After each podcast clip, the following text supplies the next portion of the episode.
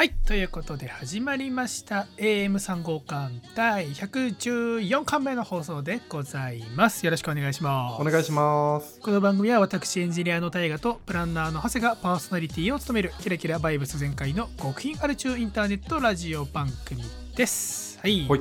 男性パーソナリティ2人がお酒を飲みながらダラダラベタベタとその週身に起こった事件だったりテレビやネットで見て気になったニュースなんかを紹介しちゃうという番組になっておりますといういつもの前工場のところで早速ビールを開けていきましょう開けます。海鮮。いやーいい音だはいでは今週もお疲れ様でした乾杯乾杯。いやー、年末だね。年末だよ本当に、えー今今日撮ってるのが12月23日、えー元天皇記念日天皇誕生日ですね。そうだよね。本来、一昨年ぐらいまで休みだったってことよね、これ。そうそうそうそうそう。だからもう令和の子たちには通じないわけですよ。あらいや働いてますよ23日もっていうところで今週私が持ってきたお酒から紹介していきます、ほい。えーサリーブリューイングですね。あのいつもここに ここ34回ぐらいずっと連続してますけれどもそこが出している、えー Sabro Tooth Tiger というビールでございます。サブロートゥはいースタイガー。ゲータレードみたいな、あの缶の 感じな今ね。同じこと言おうと思った。そう缶のデザインはゲータレードっぽいんですけれどもこれね Sabro っていうのがあのホップの種類らしいんですね。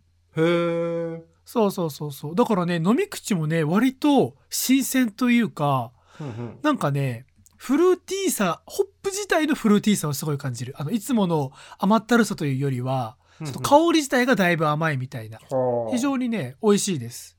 なるほクリーミーっていう方が近いかな。うんうん。ど。はいはい。はい。では長谷川さん何のお酒を持ってきましたか？私はですね、えーっと、私といえば、ブラックタイドブリューイング なんですけれど、もう代表する代名詞。うん、代名詞として、あの、この番組では、あの、掲げさせていただいてるんですけど、そちらから、はい。今日はなんと、結び丸というね、あの、結び丸？ビールを持ってまいりました。これさ結び丸を知らない人の方が多いよね。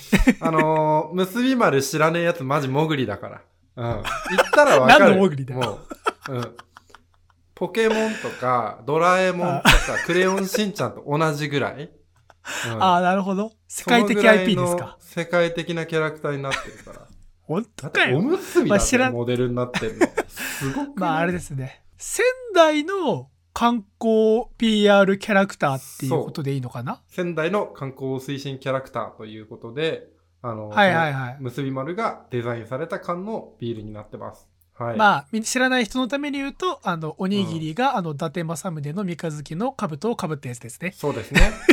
で、まあお仕事がいろんな場所に出かけて宮城県のことを PR することだ。うんうんうんで趣味がお昼寝と温泉巡り。もうほぼ俺。うん。あほぼほぼ俺？ほぼ俺。あなたは結び丸だったんでですね、なるほどねね、世を忍ぶ姿として今 PR プランナーをやってるんで僕は。なるほどはい。その結び丸とあなたの大好きなブラックタイドのコラボレーション作とそうです。もうね、最はあ高ですよ。いうんうんでね、これはね、なんか黒いホップって読むのかな？あのね、冷凍のホップがすごく使われているそうで、まあ、風へ味ーあの風味がギュッとなってて、すごくうんあの後味がいかにもこうクラフトビールっていう感じのガツンとしたはいはいはい感じでね、最高ですよ。可愛い見た目に反して結構ガツン系なはい。感じなんですね、可愛いよね本当にこのパッケージこれいいよね。うん。素敵。欲しい飲みたいわはいじゃあ今週もそんな感じでダラダラとお酒飲みながら喋っていきましょうはい。はい、ということで、前半は長谷川パートからやっていきたいなと思うんですけれども、ゴーゴーはい。えっ、と、はい。前回113巻が、えっ、と、収録の回だったわけでして、実際にこうやって、あの、対面で録音、対面というか、あの対面オンラインではないけどな。録音してるのは、対面じゃないんだよな、いつも。うん。そうなんだよな。そうそうそう。あの、その週撮ったものをちゃんと編集して毎回出してるっていうルーティンにまた戻ってきたよと、2週間ぶりに。そうね。でさ、基本的にその2週間あるとさ、話したいことが溜まっていたりとかさ、うんあのするじゃないですか。わかるよ僕ね、もうみじんともね、トピックになるようなことがございません。まあでも年末年始だあ、まあ、年末だからねそもそもその仕事とかっていう普通のやるべきことが多いからねはいはいはいはい、お仕事ね。うんえ、お忙しくされてます？収まりいやお仕事美味しいお忙しいですよ美味しい。病気だよ、もう。お仕事美味しい。お仕事美味しい。美味しいです。ってい。う。お仕事美味しいです。お賃金お賃金。残業残業。いやもうそう忙しいですよ。普通に。ああ、そうなんですね。僕、ん。実は今日仕事納めなんですよ。はうわブルジョワ。ブ虎ノ門出てきたよ。あの、歯とか言うじゃないですか。歯とか言うじゃないですか。なんだったら、俺、は2週間ほぼ仕事してないです、マジ。いやこいつに給料出すなよ。こいつに給料出すな。ちょっと会社に俺なんか匿名で、匿名で手紙出すよ。やめろ、やめろほら。どういうこと？どういうこと？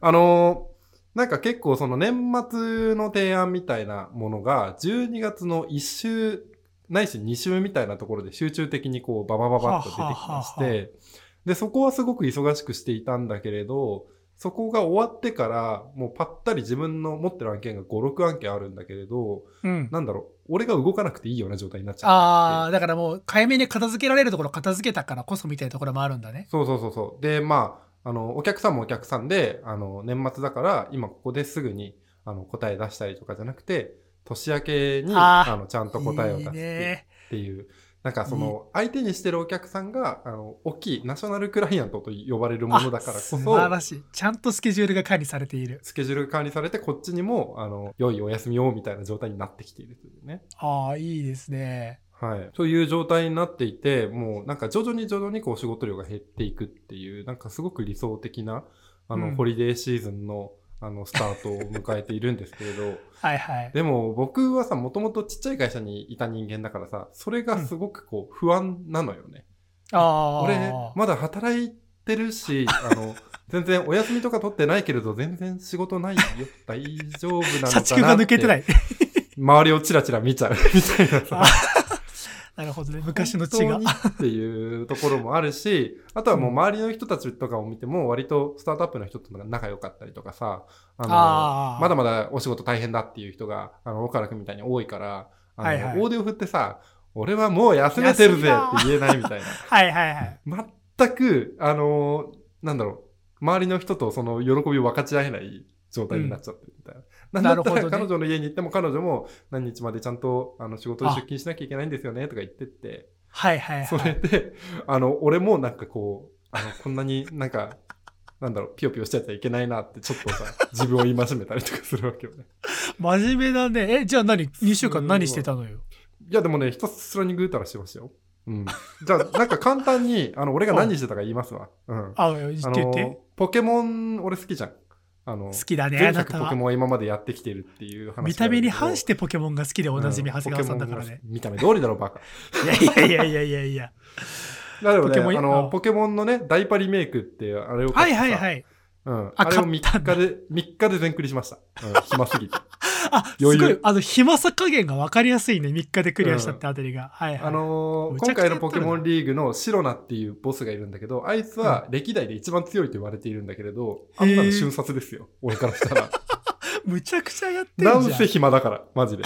うん、朝から晩までで。、来たる、あの次の週は、来たる M1 グランプリ決勝戦ですよ。ああ、そうですね。そのために俺は3時からちゃんと敗者復活戦からあの 決勝まで全部もう通しで見てますから。ね。YouTube で配信してたからね、敗者復活戦も。ね生で全部テレビ見たんだけれど、はいはいそ。の後に YouTube で全部上がってきたのも、あの、冷静な判定が下せないと思って、一通り全部見ました。敗者復活から、あの、決勝のやつまで。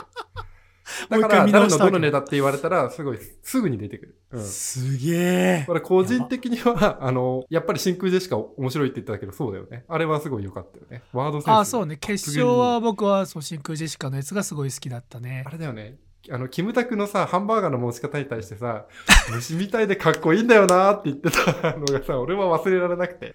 あ普通に。流してたんだけれど、うん改めて見たときに、このツッコミ絶対おかしいみたいな。そこ止まれっていう気持ちになったっていうね。わかるわかる。あれすごいすごい真空ジェシカ好きだった。あと、あれの敗者復活のあの Q のネタが、やっぱ俺 Q すごい好きなんだよね。あー、急好敗者復きだよね。活の1本目だったから、と周りの芸人もなんかの後のラジオとかで、一発目 Q かわいそうだったよねみたいなこと言ってたけれども、やっぱあの Q の独特なネタの展開というか、やつとかすごい好きだったのと、まあ、あとはネタじゃないけれども、今回の M1 で、俺が地味に一番評価しているのは、あの敗者復活戦で残るのは誰だみたいなところで、ベスト3が金属バットと男性ブランコとハライチだったのかな、うだね。なんかそのみんな、なの前に立たされた時のあの金属バットの吉本ギャラ上げてくれやってやつが、あれは、いや、金属バットっぽいっていうのはもちろんそうなんだけれども、あれはだからうん決勝に行かなくても、見ているテレビ、全国の金属バット知らない人にも、自分たちがどういうあのお笑いやってるかっていうのを一言で伝える、めちゃくちゃいい一言だったなと思って、目がいってたもんね。すごかったよね。あれは、あれが一番、あ、これいいと思っちゃったね。そこか。マジあか。俺的一番評価そこ。ああ。Q は確かあれだよね。ルパン三世の、あの、結構勝負ネタみたいなの持あってきて、そうそうそうそうそう、あの文字がどどんどん抜けてくやっぱねそうなんだよそうそうそう。Q のやつはね多分ね文字起こししても笑えるようなネタがやっぱ多いんだよね全体的に、うんうんうん言葉遊びとかが多くってわかるわかるわかる。俺はね、個人的にはね、マユリカに入れたんだよね。マユリカは。あまゆりかも面白かったドライブデートのネタ。うん。んあれもね、去年の M1 の準、準決勝ぐらいから出してるんだけれど、さらに磨きがかかっててすごい良かったなと思うし。いやでもすごいツイッターがさもう盛り上がり方見てるとさ、だから本当に今長谷川さんが言ったみたいにさこのネタは去年ののどこどこから出始めてそこから磨きあの磨き上げてここに来てるんだみたいなさなんうんうかんすごい世界になってるなお笑いって改めて思ったよね。いや別にだからねお笑いオタクめんどくせえみたいなことではなくって、うんまあめんどくせえは一番あるんだけれども、でも、何回見たとしても、あの、マユリカの、そうそう。乾鍵終わってるでめちゃくちゃ笑うみたいな。あの自転車のね、鍵みたいなやつになってるやつそうそうそうそう謎の車メーカーのやつね。あめちゃめちゃ面白かったけどね、あのネタ。あとね、個人的にはね、最後の最後で全然わかんなかったんだけれど、YouTube で改めて見返すと面白いのは、さやかのね、あの、唐揚げ4。わかる？あー、見た見た見た見た見た。あれは唐、揚げ4ってやつ。よく敗者復活であんな勝負ネタ持ってきたな、みたいな。マジで。びっくりしちゃった。爪痕だけ残して帰ろうとするっていう、あのスタイルね。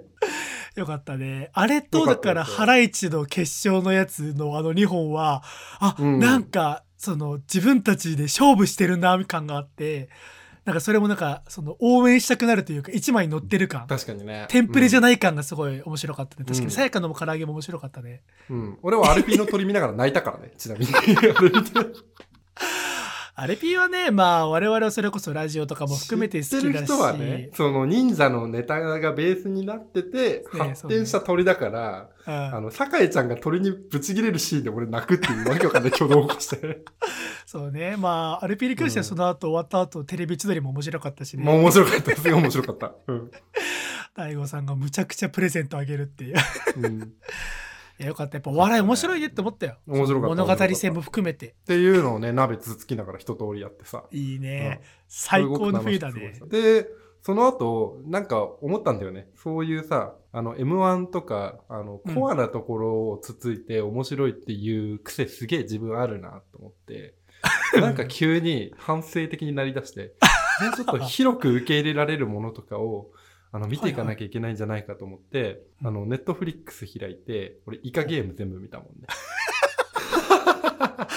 ああ、でも大事だよね。やっぱみんな今が更通ってるものを、そう、いや今更なんだろうけども、だって俺まだ現に見てないし、だってさ、そのさ、一通りさ、バラエティでいじって終わったじゃん。で、今、オードリーがラジオでいじって、それさえも終わりかけてるところで俺見てるからさ。そうだよね。面白かったっすか？イカゲーム。面白かった、面白かった。イカゲームはね、デスゲーム系なだけかと思ってたんだけれど、はいはい。サイズストーリーじゃないけれど、その組織の秘密を暴くために刑事がちょっと潜入してるみたいなところがあって、はあはあはああの、続きが気になったり、この組織の正体どうなんだっていうところの、ちょっと謎解き要素みたいなのもあって、すごくはいはいはい。こう、システマチックで、あの、韓国のデスゲームってのも面白いなっていうのはね、思いましたけどね。なるほどね、イカゲームね。で、その後、地獄が呼んでいるも続けてみてね。ああ、それもなんか今流行ってるやつだよね。なんか急になんか変なやつが来て殺すみたいなやつだよね。そうそうそう、あの、ゴリラみたいなのが3匹来て、あの、手をかざして、あの、人を焼くっていうわけわかんないやつなんだ。すごいなんか、ジャンププラスとかで連載始まったらボロクソ叩かれそうな設定だけど。そう、デスノートのパクリじゃねえかみたいな、そういう、あの、叩かれ方をされそうな感じのやつだったんだけれど。でもまあ受けてるんでしょ？うん、面白い。てか、やっぱり人間って怖いよね、みたいな。そのさ、裁きが来るのは、あの、事故とか災害と同じぐらいのレベルだと思っていいんだけれど、それに対して神の予言だとかって言って信仰宗教がこうのざばっていく話だからさ。ああ、はどっちかというとそこの、あの、急進派の人たちが、あの、予言を受けた人を痛めつけたりとかしちゃったりとか、そういうちょっと痛々しい様みたいなのもあったりしてね。はいはい、はい。意外とそういう、なんかあのゴリラ3匹よりも人間の方怖くねみたいな、そういう描写があったり人小分け、いわゆる。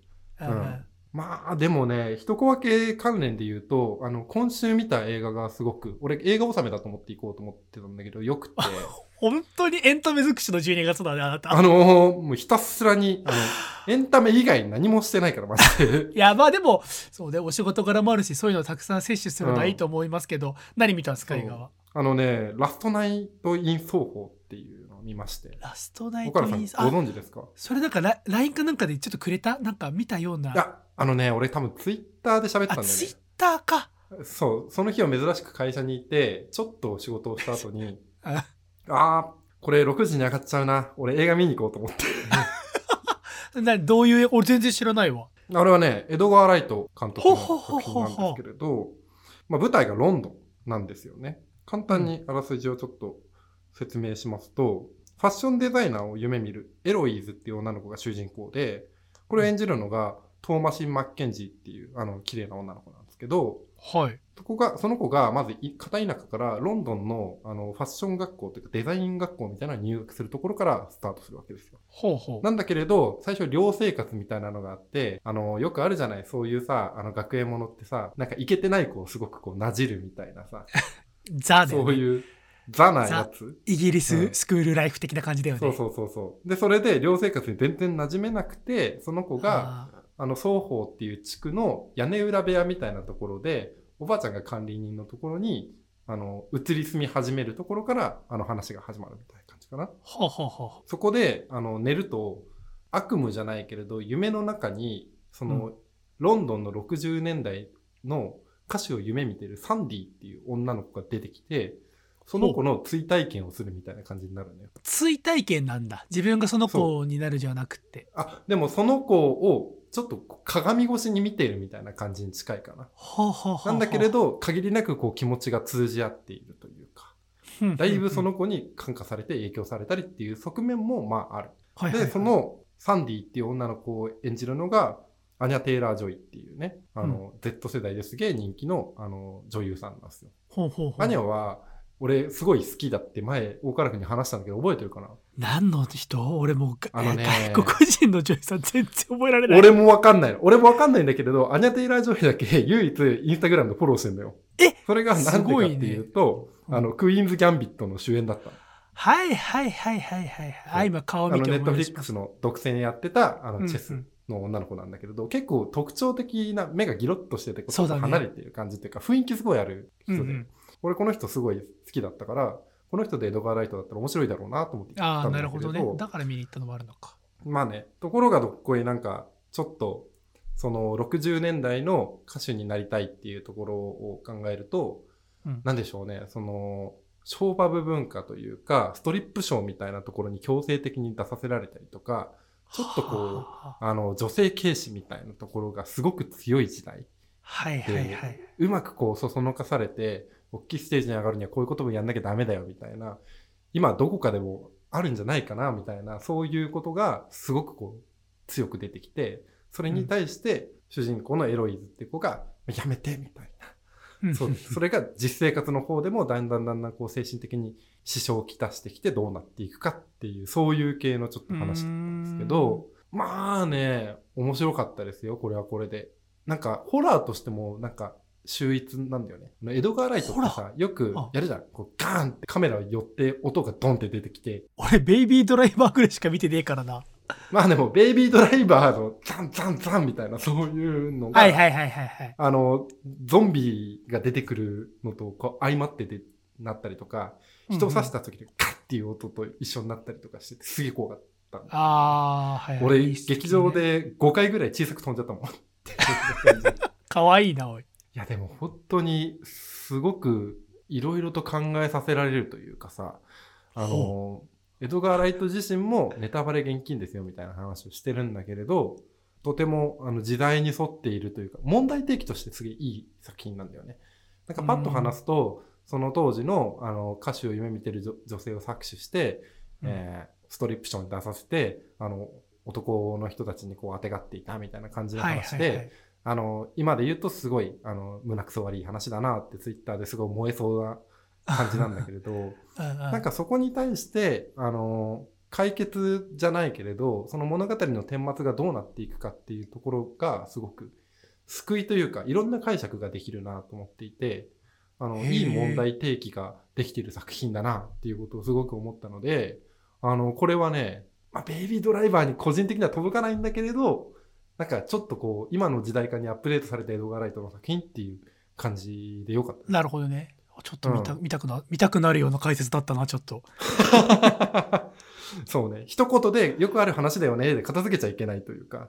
あと、ああの、アニャがどうだったっていう話だったりとか、トーマシン・マッケンジーがどうだったっていう話を、この女優単位で綺麗だったとか可愛いとかってすると全然分かってないなっていう感じになっちゃう。おおなるほど。それはそういう風に見てるんじゃない？俺がっていう風な捉え方をしメてるから。タ的なね。はいはいはい。そうそうそうそうそう。すごく、あの、喋るのが難しい。から、見て感じ。じてほしい、あの、映画だなっていうことをすごく思ったっていうね。ラストナイト・イン・奏法、覚えておきます。ラストライト・イー双方。僕ね、毎年毎年、今年最後の映画これにしようって決めると、大体なんかすげえ、なんだろうな、パッと景気のいい映画で終われないんだよね。とある年はブルーバレンタイン見ておおってなったりとか、ああ。いろいろとね、なんか自分、すげえ後ろめたいジメッとした映画ばっか見ちゃうんだよね。まあ好きなんだろうね。好きというか惹かれるところがあるんだろうね。なんだかんだね。ね。うん。で、それで、あの、ちょっとトーンダウンして、あ、今年もしまったなって思っちゃうみたいな、まあいいんじゃない？そういう癖がある。うん。あと、お出かけしたところで言うと、まあ、今日飲んでる結び丸もそうなんだけれど、僕三軒茶屋住んでるんですけど、三軒茶屋のクラフトビール屋さんでサニティとこがあって、うんそこがね、あの、 Black Tide Brewing の tap takeover っていうイベントを開いてたんですよ。すごい。 tap takeover。ははは。はい。 tap takeover っていうのは、まあ、要はクラフトビールの線がこう何個かあるじゃん。あの、うん何番お願いしますって言ってさ、それ注いで、パイントとかでみんなが飲むやつうん、があって、そのお店は10本あったんだけれど、それが全部ブラックタイドブリューイングの銘柄になるっていうイベント。はいはいはい。あ、そういうことか。そうそうそう。で、そこに、あの、ブリュワーの丹波さんっていうヒゲのおじさんも来て、はいはい。あの、楽しくみんなで、あの、話しながらお酒飲みましょうっていうイベントだったんだけど、あれはすごいね、楽しかったですし。たくさん飲んだ。うんめちゃくちゃ飲んだ。あの、10本ある中で、俺、その場で5本飲んでベロベロになってますから。へえ。でなおかつ、ブラックタイドの缶も3、4本買って、もうフラフラの状態で入ってきましたから。うんはあ。でそこで会った人がすげえなんか面白くて、はい。あのまあ、そういうクラフトビールのお店によく行くやっぱ常連さんみたいなとこ人っていろんなお店う回ってたりとか、そういうあのブルワー事情に詳しいみたいな人がすごい男の人でいいたりとか、あとねすごい印象的だったのはあの23、4歳の女の子？でめちゃくちゃ若い子なんだけれど、まあ、ビールの写真撮ってたりとかこれがこうだねって話をしててすごく詳しい人と知り合いになったんだけれど、うんよく聞くとその子は新卒でもうあのクラフトビールを作る会社に入ってるみたいな。で、あもはうそこからあのクリスマスとかバレンタインデーとかに自分の一番最初にあの作るビールがもう銘柄として出ますみたいな。あえ、すごいね。23、4歳で何新卒で入ってもう出るってこと？どういうこと？すごいね。そうそうそうそう、なんかお師匠がいるらしいんだけど、その人にあの1年とかみっちりしごいてもらって、そこからっていう話なんだけれど、蓋を開けると、あの、その子の出身大学が東京農大。あ、あーじゃあもう、ももう、もやしもんの世界だ。そう。東京農大ってさ 醸造家があるんだね。俺知らなかったああ、そうそうそうそう。あるよ。で、なんか、研修とかも、あの、日本酒とかビールとか、いろんな蔵元のところに行って、あの、手伝いをしたりとかするらしいっていう。いいよね。だから俺、人生、来世ではそこ行こうかなって思ってる。俺も行きたいもん。楽しそう。なるほどね。そういう、じゃあもう、あの、知識とか経験もある程度あるわけだ。そうそうそうそう。で、なんか、あの、俺なんかは全然普通に世間話とかしかできないんだけれど、その子とかは、これってこういう風な手法を使ってますか？とか、何度何度何度でやってますかみたいな話とかすごいするわけ。かっかっこいい。はいはい。こいいのよ。すごい。自然とそういうお店ってさ、ふわっとこう輪になったりとか、仲良くなって、見知らぬ人でも4、5人で話せたりっていう感じあるんだけれど、うんなぜか俺はその東京農大の女の子に、年齢と身長の高さとなんとなく雰囲気が、あの、この間振られた元彼に似てるからふざけんなって言われてめちゃくちゃ酔って怒られるっていう。へ平和だな。平和なひとときだな。そんなこともありつつですよ。うん。うん。っていうような感じでもう有意義に休みを過ごしてますね。まあ今日なんかはね、これ宇宙より遠い場所かなっていうアニメ。前、ん大原君が紹介してたお南極に女の子行くやつあれも今日一日で全部見ましたからね。いいだろ あれはいいな。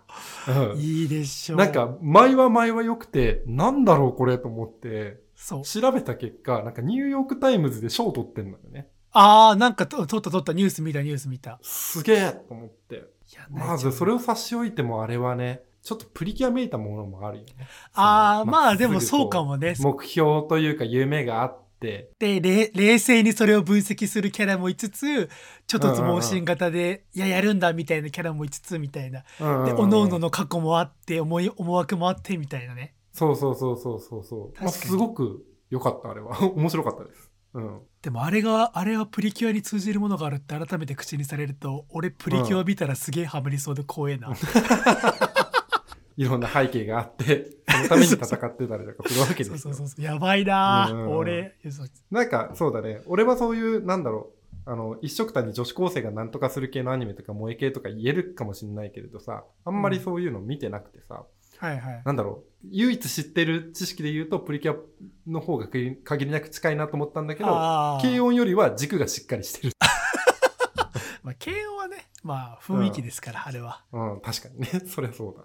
懐かしいアニだメ。よね。なんかやっぱり一個目標があってそれに対して一生懸命になれるものとか、なんか茶化してても、ちゃんとちょっと相撲心で頑張っていくと叶うんだっていうことに対して、年々弱くなっていってるなっていう自分を感じるね。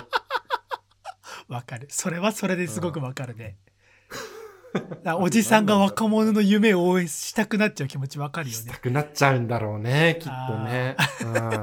うん、でね、まあ、今年多分これが最後の、あの、ポッドキャストになると思うんで、まあ、はいはいこんな感じでいろんな、あの、ものを、まあ、通年見続けたっていうのはあるんだけれど、うん俺の中で一番大きかったのは、やっぱりその、このご時世だからなかなか、あの、リアルイベントとかができないみたいな時期からさ、ちょっと抜け出して、うんあのね、岡原君も一緒にラジオのさ、リスナーイベント行ったりとか。ああ、行けましたね、佐久間さんのオールナイトの。うん。そう。で、僕はもう、あの、次の週は、空気階段の、あの、リスナーイベントにも行ってましたそうね踊り場のみたいなことがあって、やっぱりリアル楽しいな、みたいな。ことをすごく、あの、思っていて、なんか知らないけれどさ、あの、ピアのさ、配信チケットとか買ってるとさ、気づいたらさ、あの、位が上がって、俺今、プラチナ会員なのよね。知らない間にね。そう。で、プラチナ会員だから、あの、大体のチケットを申し込むと、あの、当たるっていう状態になっててさ、強強な。めちゃくちゃ強いんですよ。だから僕は明日、あの、12月24日なんですけれど、うん。あの、ひなくり2021を、あの、リアルで見てきます。待って、長谷川さんとひな、日向坂は熱いね、クリスマスしかも。そうですよ。あの、去去年の因縁がありますからね。去年俺は、あの、7時ぐらいまで米田コーヒーで仕事した後に、あの、自分のスマホで配信見てボロボロ泣いてボ、ロボロ。ガストで、あの、唐揚げとデキャンタのワインで、店員にもう終わりですって言われて、うるせえってなってるんだから。ねそれが俺はリアルで見れてるっていうね。うん。そこから1年越しの生のライブでしょ？そうですよ。うん。最高だね。でなんかただただ独り身だからどうっていう話でももう、もうないというか。だからもう、ありがとう、日向坂でしょ、明日はだからももうもうありがとう。う。去年応援させてもらって、1年頑張って、まあ、彼女もできたし、仕事も今は順調だし、君たちに感謝だよっていうのを明日言いに行くんだからね。もう言いに行く。俺を言いに行く。あの、参考参りみたいなもんだからさ。めちゃくちゃいいじゃん。まあね。だ人か生だら、ね。とてもいい、あの、一年の過ごし方をしたんじゃないかなっていうね。うん。いや、でも、大川あれだよ、君は。あの、ん？ポッドキャストのさ、あの、1から80ぐらいまでを消してるからさ、俺が去年。年何してたかちょうど消えてるよ、多分。それ。そうだね。もう聞けないです。なんでですか？ちょ、俺さ、マジであれ信じらんなかったんだけどさ、なんで俺に確認取らないで消したの？マジで。それ俺、俺パートで話すわ。何があったの本か。当に、本当にちゃんと話して。うん。オッそうんで、僕はまあ2022年の抱負じゃないですけれど、あの、毎月そういうイベントというか、自分が楽しみになれる、頑張れるようなことは、ちゃんとリアルで月1ぐらいは作っていきたいなと思っていて、もうすでに、うんうんあの、1月はダウ9万のライブ行こうと思ってて。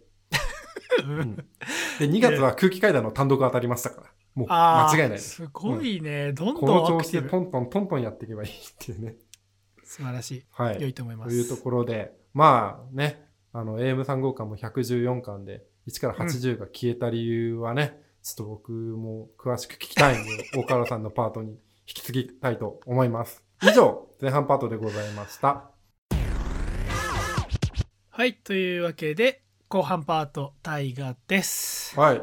まあ、じじゃあ、ゃあ、おこですよ、僕は。ちょっと、マジで、あの、徹底討論ですよ、これ。いや、ごめん。んごめん。あのね、無断で、俺に無断で深夜に、ポねッドキャスト、これまでのやつは消してるんですそうそうう。そう。消したんですよ。あの、まあ、何のことか全然わからない人のために言っておくと、AM3 号館の、えーはいサイトは、えっと、まあ、僕が基本的に管理してて、まあ、アップロードするのも僕がやっているんですけれども、そうだ、そうだ。だ独裁だよ。えーと、独裁です。えっと、は先週のエピソード100、だから113巻をアップロードするときに、えーまあ、長谷川さんには何も言わずに、79巻から前の音源を突然全て削除して、しかも長谷川さんには自己報告だったっていう事件ね。それはおかしいだろ、どう考えたって。あの、まあ、まず、どういう仕組みでやってるのかっていうと、まあ、基本的には、まあ、ちょっと技術的な話をしてもあれなんだけれども、まあ、僕が、はなんかいわゆるそのなんだラジオ、なんだなんとかラジオみたいなさ、あるじゃん。ラジオトークだっい。け、はいはいはいはい。そういうソフトあとか、あとアンカーとかっていうアプリを使ってるんじゃなくって、全部僕が、まあ僕があのサーバー持ってるわけでもない。ちょ説明難しいんだけれども、まあ僕がエピソードを全部出し入れ管理できるようなウェブサイトを持っているって感じなんですよ。お金を払って。はい。はい。ででそれはどういう仕組みかっていうと、まあ、長谷川さんなり俺なりが編集した音源と、まあ、その編集後期とかを書いたテキストデータを送ってでそれで、えー、とアップロードするとページがビルドされて、まあ、更新されるみたいな仕組みなんですねうんうんざっくり。うん。ただまあ114巻あ113巻目まで来るとそのページのビルドみたいなやつがだいぶ時間がかかっちゃうみたいではい。ページのビルドがうまくいきませんよみたいなエラーが出ちゃってたんですよ。なるほど。で、まあ、なんかうまくやれば回避できる方法もなくはなかったんだけれども、まあ、エンジニアリング的なところでうん。ただ僕がその長谷川さんが編集したやつをアップロードしたのが日曜日の夜中だったんですけれどもはいはい。あのね日曜日の夜僕はちょっとあそうか m 1ですよみんなが m 1まあそうだよ、見た M1 だよね後に、うんそうそうそうで僕はその後 m 1見た後にオンラインイベントでなんか発表するみたいなやつがあってうん。で割とまあ緊張というか、まあ、結構準備とかもしてその発表が割とそこよめちゃくちゃ評判よくってでまあいろんな人からもお褒めの言葉をいただいてうん浮かれ気分でそのまま友達となんかディスコードで飲み会をやってはいはい。で11時ぐらいまで飲んであやべポッドキャスト更新するの忘れてた長谷川さんに殺されると思って そこからアップロード作業を始めたんですよ。でまあアップロード作業をしながらはいこれで、えーあのまあレポジトリにそのエピソードをアップロードしましたよし寝れるぞと思ったら、さっき言ったようにそのビルドが失敗しちゃっててなんでビルド失敗してんだよマジだげんなよみたいなもう半分ベロベロ状態もうほぼ,、はいほぼベロベロ状態で、はい。上がった。なんかエラー、エラーメッセージ見るとなんかデバイスのなんかスペースがねえとかつってっから、じゃあ消すかっつって 消しました。お前、ふざけんなよ、本当にさ。そうただ、一個言い訳をしておくと、だから音源のバックアップデータ取ってるし、てかまあ、長谷川さんに、長谷川さんには相談しなかったけど、うんあと酔っ払って衝動的にやったっていうか、そろそろ限界となったはもう俺も思ってたわけよ。なんかもうビルドの時間すげえかかってるし。はいはそうそうい。そう。なるほどっていね。うんで、いや、でもね、ちょっと考えもあって、はい。過去エピソードは別のところで一括でダウンロードできるみたいなやつの方が聞きやすいというかいいんじゃないかなともちょっと思ってたんですよ。はいはい、先生。はい。僕は異議申し立てがあるんですけれど、えっと、はい、現在、何？あの、陣を作ろうじゃないかみたいな話をしてたわけじゃないですか。うん。その際にですね、あの、我々がいつそのことを話したのかっていうのが一覧性を持って、あの、閲覧できないと、非常に編集活動に差し障りが出ると思うんですけど、その点いかがお考えでしょうか？まあ、だから、あその、79巻までの音源が、まあ、僕、今僕のローカルのパソコンにも入ってるんですよ。はい。だから、それと編集後期を、えっ、と、まあ、どこがいいんだろうな。まあ、あの、オンラインサイトのブースとかってわかります？知らないです、それだから、スズリとかわかる。まあ、わかるスズリわかる。はちょっと違うな。はいはいはいまあまあ、でも、ああいう系の、あの、個々人が作ったものを、あの、販売できるサイトがあるんですけど、ブースっていう。はい。だブースとかに、その10話とか20話ごとに、あの、500円とかで売るんで、長谷川さんにはそれ買ってもらって、なんで俺が買うんだよ。なんで金かかんだよ。いやいや、それはもう買ってもらって、ジン、を作ってもらうとかかな。めちゃくちゃ、めちゃくちゃ良くないで。これが中央集権サービスですよ。一人の人に任せてないがゆえに、あの社長の独裁みたいな。いや、まあ、冗談としても、そう、そうなんだ。はいいや、まあ、だから、まあ、あの、売るのは冗談としても、まあ、そういう形かな、みたいなところです。言い訳としてはなる。ほど。でもね、一応考えたのよ。あの、もうベロベロに酔っ払いながらも、あの、頭の片隅に最後残ってたのが、ああ、でも確か長谷川さんの彼女100巻まで聞いたっていうから、最悪100巻までは消しても大丈夫かって思いながら。なんで俺の彼女が聞いてた基準になるんだよ。あ、そうそうそう。長谷川さんの彼女が聞いてた基準で、わ100巻までだから、まあちょっと余裕を持って80にしとくか、つって。80にしました。いやまあね。本当に、もう。そう、あの、も、うん。もっと言うとっていうか、あのね、まあ、僕はその、これも俺だけしか見てないけれども、そのはい。Spotify の管理画面で再生数とか見てるんだけれども、大体、まあもう70とか60は、あの、まあここ最近はもう誰もは再生しないんだけれども、うん。90巻あたりとかだとまだ再生してる人がいるんですよ。まあ数人、ああ、そうなんだ。数回とかですけれども、だからその辺も一応気にして残しつつみたいな。なるほどね。な、なんで俺に知らない情報だけ？すごいよね。長谷川さんマジですごいよね。何も知らずに。俺、マジでいや2年間さ、何も開示されずにずっと話し続けていてさ、やばいよね。でとある時にさ、あの、2年頑張ってきたけど、これ半分ぐらい消したから。つうことです。いや、いや、あの、まあ、本当申し訳ない気持ちはありますよ。いそれは、それはごめんねだろ。いや、嘘、ごめんなさい。本当ごめんなさい。ごめんね、ごめんね、ねごめんねです。俺はね、あの、今週1週間の中で一番モヤモヤしてたとこだからね。こいつ消したっていう。すごいよね。俺も、なんか消した後に、うん。あの、なんだろうな。あ、長谷川さんに言わなかった俺っていう。うん。そうまあね、まあ、面白い、これもこれで面白いかなっていう。これ次やったら戦争だよ、本当に。いやいやいや、面白い一個提供したまでですよ。うるせえな。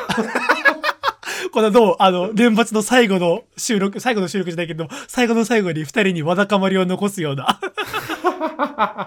もやもや、どうせだったらこれはね年明けのタイミングで消せよみたいなね。立派な事件ですよ。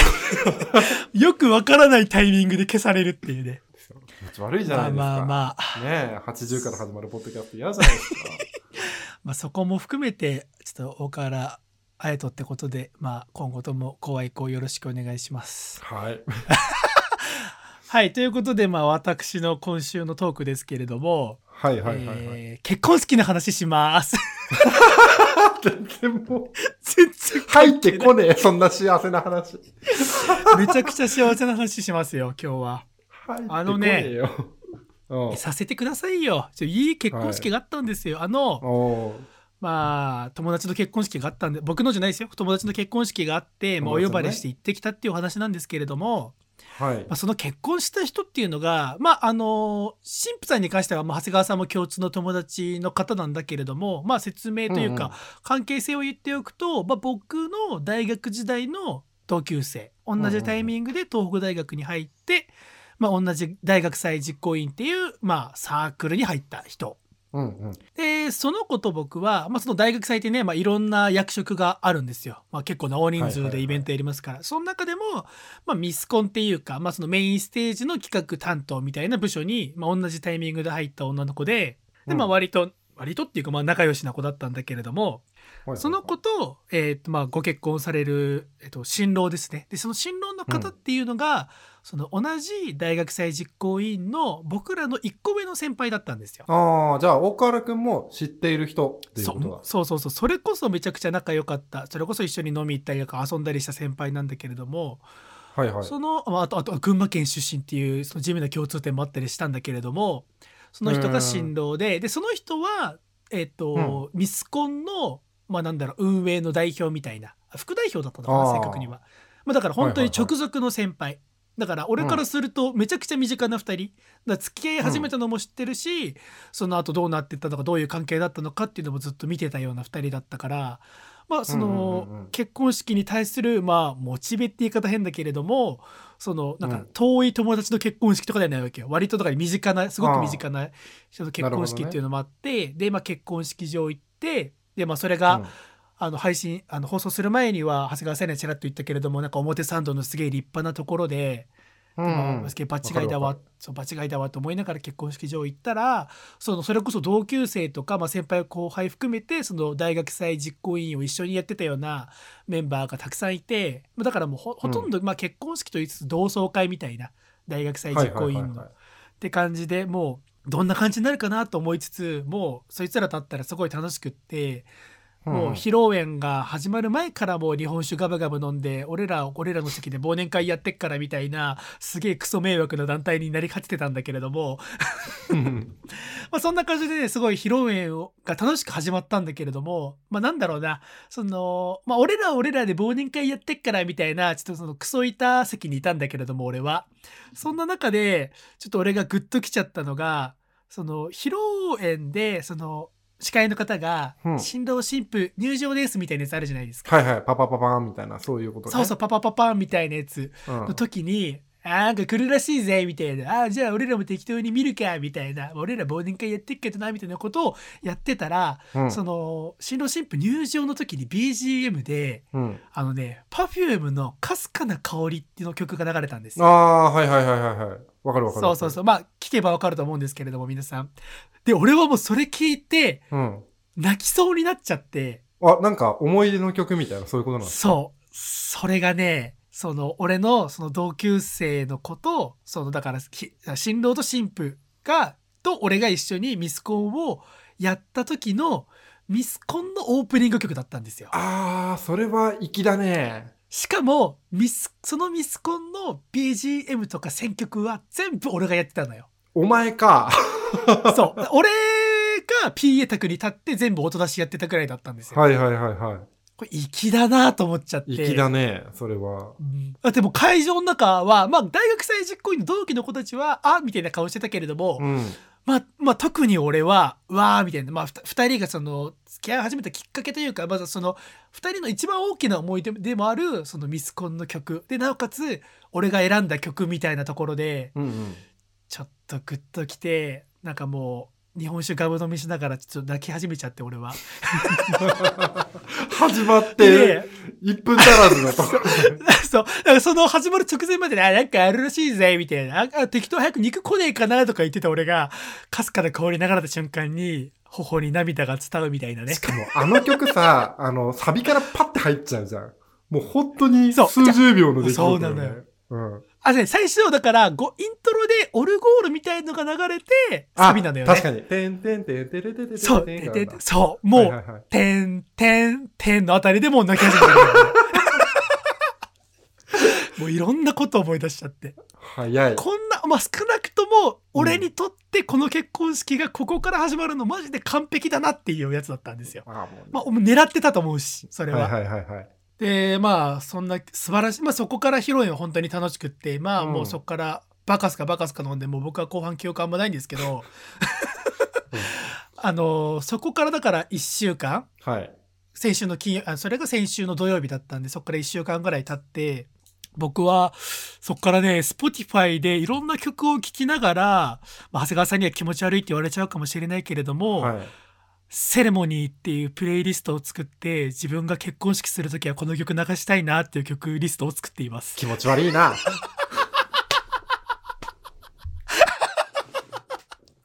もうね妄想が止まらないのよね でも楽しいよね。そこから。わかるわかる。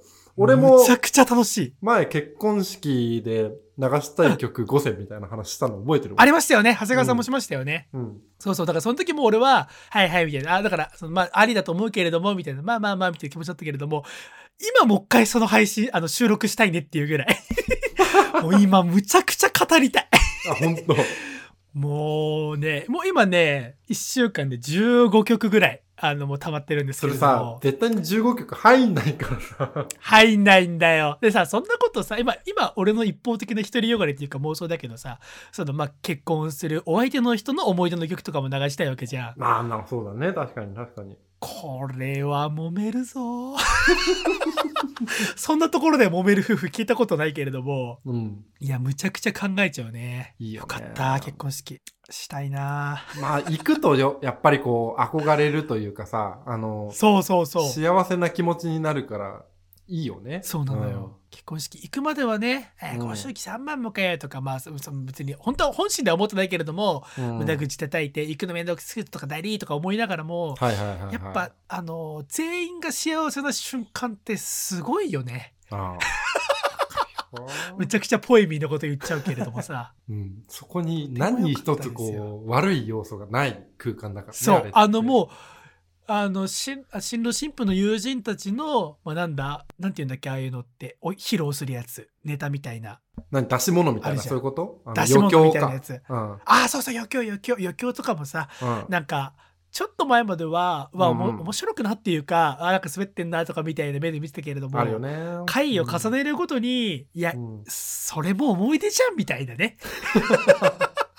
なんか、もはや、クオリティとかじゃないのよね、ああいうの。そう、あそこになんか、笑、あの本当に笑い求めるとかっていう、バーカっていう気持ちになるよね。違うんだってみたいな。あそこでもう、だから例えば、なんか全裸とかでなんか踊っちゃうみたいなやつも、うんそれでいいのよ。それで滑るとかもみたいなね。うんすごくね、ピースフルな結婚式でした。ああ、いいじゃないですか。また、じゃあ、大川原結婚式計画に一歩近づいたわけですね。近づいいやでも理想が上がっちゃうよねだからさこれさ、うん自分が結婚しないでさどんどんさ年を重ねるとさ、うん。いろんな結婚式のパターンを見るじゃんで、ねここの人のはここがいいなとかさ、うんあこういうパターンもあるんだとか学ぶとさ、はいはいはい。なんかどんどんどんどんできなくなっていきそうで怖いよね早くだからら。ややりたいなみたいな気持ちにもなるよね確かにね。いろいろ見てきてるからね。それこそだね、表参道のあそことか高いよ、多分あれ。高いよねあありゃ高いよ絶対高いあんな一等地。無理無理無理無理だってもう入ってくるときに植物のあのツタみたいなのがこうアーチ作ってんだそうそうそうそうそう、もん。うん。めちゃくちゃうん。金銭的なところも含めてね、うんうんまあ、考えなきゃですけれども、はい。まあ今週はまあもうちょっと喋ろうかなっていうところではい。あれだねねこ年内最後の収録になるかどうかちょっといまいち分かんないですけれども、はいはいはい。まあ来年の抱負？あベタら、ですけどおいおい、この流れでいくと、お前、結婚式あげるになる。自分で完全に掘ってってるからまあもう掘ってってるよね自分で、な、それ。うん。着実に掘ってますよ。まあまあ、そこはぼやかさせていただくとして来年はねじゃあ来年はでもね一個しなきゃだなって思ったのがこれは結婚式つながりで思ったんだけれども、はい。まあ、やっぱ痩せなきゃいかんよね。ああ、あ俺ね、多分今日何話すかな、大河原は想像しながらちゃんと来てるんだけどさ、あの、大河原くんが2022年にやりそうなこと2つ入れてるんだけど、1個にはい。ジム通いってのが入ってる。あ、何予想はしてくれたの？来予年の俺を。た。うん。2022の大河原こうなるっていうのを。いやー、ジム通うも視野だよね。最寄り駅のすぐ近くにジムあるしさ、あらあらあらあら、会費を払って。会費を払って。うんで、何があれってさ、あの、やっぱ、ラジオやってるとさ、ジムってさ、まあ、それこそ深夜ラジオとか聞いてるとさ、うん。ネタの宝庫じゃん、あそこ。まあ、そうだよね。なんかちょっと見知らぬ人が入ってきて、こいつやべえな、みたそうそう。そういろんな人種がいてさ。でそれこそなんかヨガとかそういうストラあなんだ授業みたいなやつとかも面白ネタになったりするとなっていうとこまあね含めてさ、うん。ちょっと行くのありだなの。それは確かにあるね、うん。まあ決めてはないけれどもちょっとダイエットしたいなっていうのがお一個ですーね。ああ、まあ、ハライチのネタだったらここで、あの、無理だよ。絶対無理だよ。っていうのが、だ M1 のね。したいなっていう感じになりますから。いろいろね、そうね。岩井ちゃんがね、ぶち切れるやつね。そうそう。あとはね、まあ、ジンの話もありましたよね。まあ、ジン。やりたいっていうところで、まあ共通の目標としてはありますよ、それは。うん。うん。これはぜひ叶えたい。まあ、何かしらの形で叶えたいなっていうのと、はい。まあ、あとは、えーまあ、長谷川カメラ買うもやらなきゃならない。それはそうだね、確かにね。うん。これは長谷川、いやーままたね、ソニーも新しいカメラ出したし、ニコンも新しいやつ出したい、評判になってるし、ちょっと、で、俺の周りがね、年末年始のこのタイミングでね、まあ俺のタイムラインだけかもしれないけれども、カメラ買う人すげえ多いのよ。あの、冬のボーナスだよね、多分。それは。まあそうだよね。そうそうどう考えてもそうだと思う。そうだと思う。うん。まあでも、それでもやっぱカメラって今、改めてその重要性というか見直されてる面白さが。はいはいはいはい。っていうところで長谷川カメラ買うも、ちょっと来年やらなきゃな俺の紫三寸じじゃねえか、それもはや。ゃ そう。そうです。長谷川カメラ買う。あとは、あとこれ生活を豊かにしなきゃ、あしたい系？あの丁寧な暮らし系の大河原さん的には、ベランダ農園を充実させたいなっていう可愛らしいところも。ここを拡充していくと。そう、あのね、去年、だからその観葉植物育てるみたいな目標は割と達成しつつあるというか、うんうんうん。もう最近とかだって、会社帰りにお花屋さん寄ってますよ、僕。やばない？やべえやつ。独に。身男性帰り道花寄って、あ、このガーベラ可愛いな、買ってこうかな、みたいな。まあでも、かっこいいんじゃない？なんでもない日に花買ってくるやかっこいい？つ。あ、でも、あそれは、あれか、鉢では買ってくんのか、もはや。なんか、花束持って、あの、うん。なんだろう、彼女に渡すみたいな、そういうことじゃなくてでしょ？花束ってことは花一輪二輪とか選んで、切ああ。ってもらって、買ってきて壁に刺すみたいなことよ。ででもね、これなるは、ほどね。なんか、俺の中でそのやっぱ植物育てるのは、なんか、ペットの代わりというか、うんあの、ほら、あの、いるじゃん、おじいちゃんでさ、あの、盆栽に話しかけるおじいちゃんみたいなさ。ああ、おるね、おるね。うん。あああいう感じ。俺もいつも、そう、あの、植物に水あげながら、今日は暑いねとか、今日ちょっと寒くなるらしいよとかって俺いつも喋ってるもん。どうした？友達いないか？友達、人間めんどくさい。植物の方が全然いい。まあ、素直よ。まあ、素直。水をあげればすくすく育つし、あげなければしおれるし。うん。そういうところで、まあ、その、より実践的なというか、まあ、その、ベベランダ農園まで言うと大げさだけれども、うん。まあ、ミニトマトとかそういうやつですよね。はいはい。ハーブとかさ。何が育てやすいのかまでね調べてないけれども。それはちょっと来年やろうかなっていうのと、あともう一個やりたいのがあって、これはね、2021年からちょいちょい各所でっていうか、いろんな人に言いつつ叶ってないやつなんだけれども、あのね、山登りたいんだよね。あー、そっちかー。そう。俺の大河原2022年やりそうなことにそれは入ってないんだよな。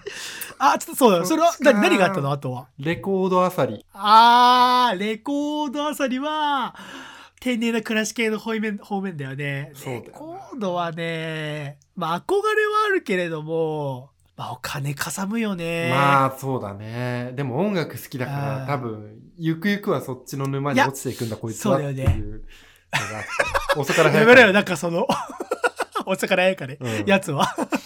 やつはなんか、レコードの良さとか語り始めるフィルムカメらみたいに、なんかレコードのことをひたすら語る回がありそうだよね。AM3 号館30から50以内で起こることだと思うよ、未来 まあ否定はできんよね。に。うん。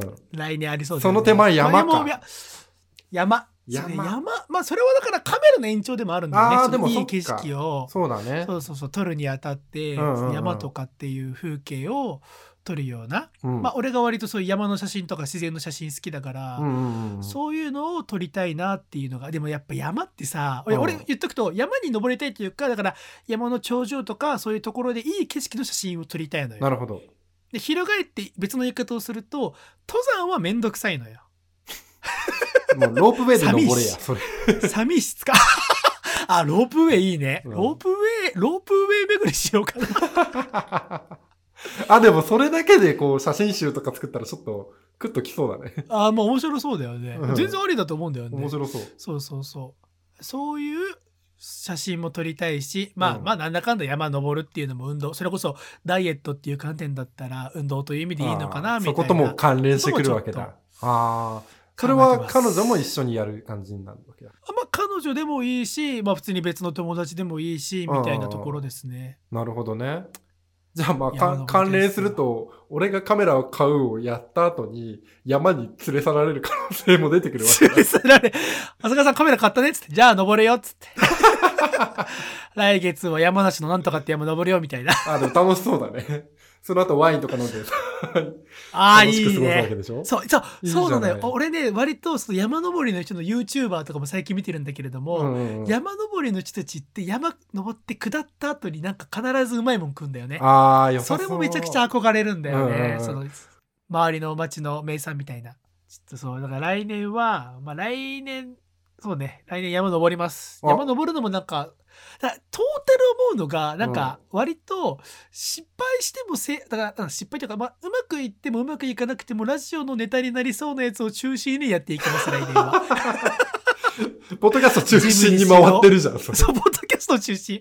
もう完全ポッドキャスト中心です、全部。あベランダ農園も失敗したら失敗したで。はいはいはいはい。あベランダ農園に関してはだからあれだよね、うんそれもラジオだけどあのオードリーの「オールナイト」の若林さんの。ひまわりひまわりね。育てたトークみたいなさ、あったねね。そうそうそうああいうのが理想だよねああ、いいですね。確かに確かそうそうそうやっぱ変化を富むというか新しいところに挑戦する年にしたいなというところでちょっと結構喋っちゃったので以上今週の大河パートでしたに。はい。はいエンディングパートですはい。いやー本当に申し訳なかったいや、本当に、あのーこれを取る手前のところでね、こんなリスクも考えられるんじゃないのかっていうのをいろいろ提示した結果、あの、消したのはちょっとまずってるよねっていう。消すべきではなかったなそうなんです。主に、あの、人にする上での、あの、情報源を考えたときに、ちょっと編集が大変になりますねっていうのはね。なんか消したらちょっと面白くなるかなみたいなことが一瞬頭によぎって消したけれども、面白さよりも大変さが勝りそうだ 申し訳ないなんとかしますよ。それは。やっちまったことはしょうがねえっていうことで。うん。さあ切り替えます長谷川先生の 2022年の目標抱負を教えてくださいだからそそれはね、あの、ね、大変になった、その、ジンの編集を頑張ったっていうのがまず一個ありますよ。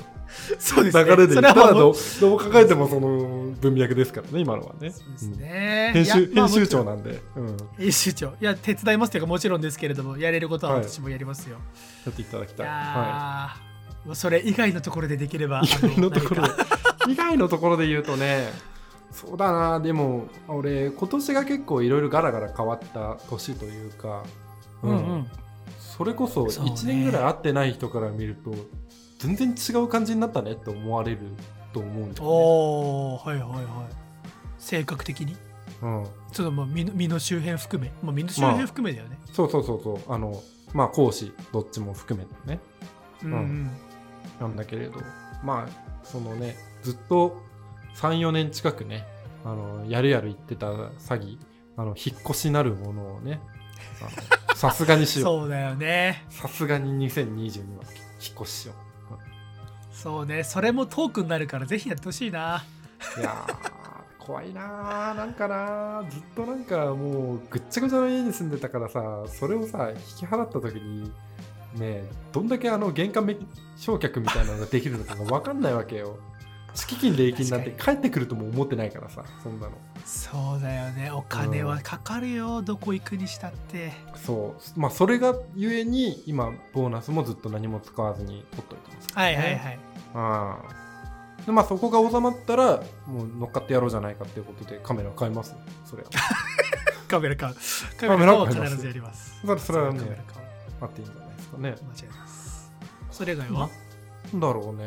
あとはなんか有言実有言実行じゃねえわ。言葉にしておくと叶うっていうからちょっとまあでもあのこのなんだろう目標を立てるにあたってね引っ越すとかね多分同棲するんだろうなみたいな話とかあると思うんですけどそうなると多分ね大河原の1年遅れで何かが行われていると仮定をして自炊をするんじゃないかっていう わあそれは熱いね。あ待って長谷川さんのコード結パターンとして。ね婚祝いやっぱ堀堀西だな。あ引っ越し祝い。引っ越し祝い 堀西け結婚祝い堀西が900円ぐらいのやつ。安いのよ。引っ越し祝いは堀西とあとうん。俺がハマった八味唐辛子だよね、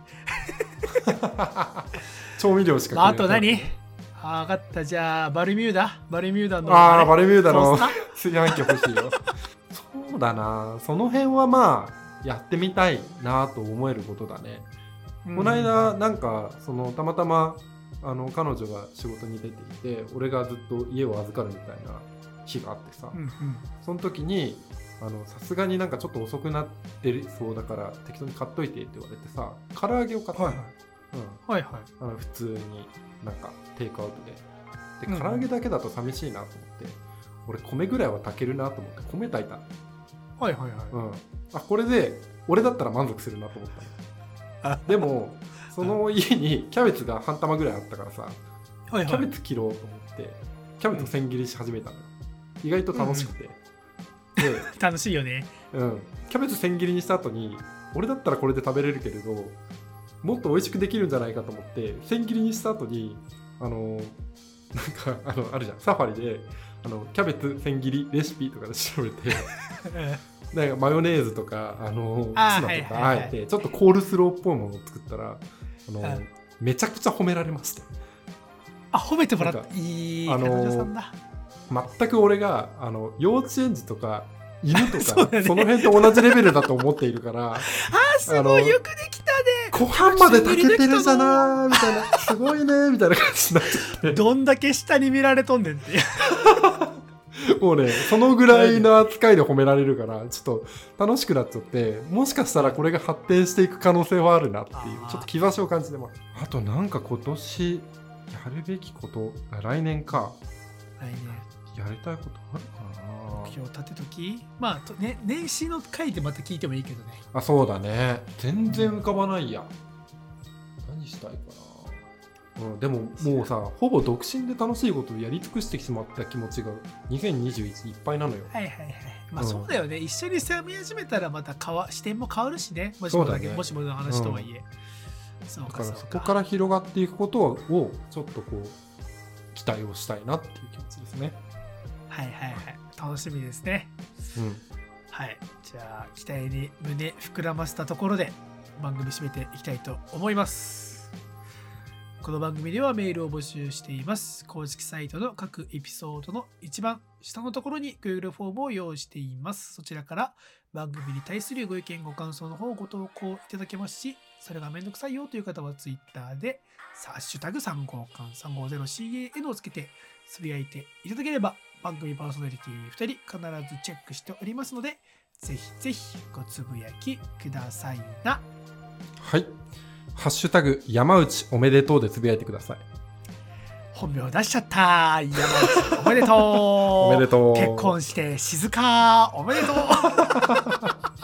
個人情報。いや本当に結婚式最高でした。はい。みんなも軽率に結婚式あげてくれ。で俺を呼んでくれ、大変だと思うけどね。準備とかね。あの出る側は楽しいんで、うん。そうそうそうそうそうそうそうそう、うん。そんなところで以上 AM3 号館第114巻の放送でございました。さようなら。また来週。来週ある？どうだろう？やるのかな、わからん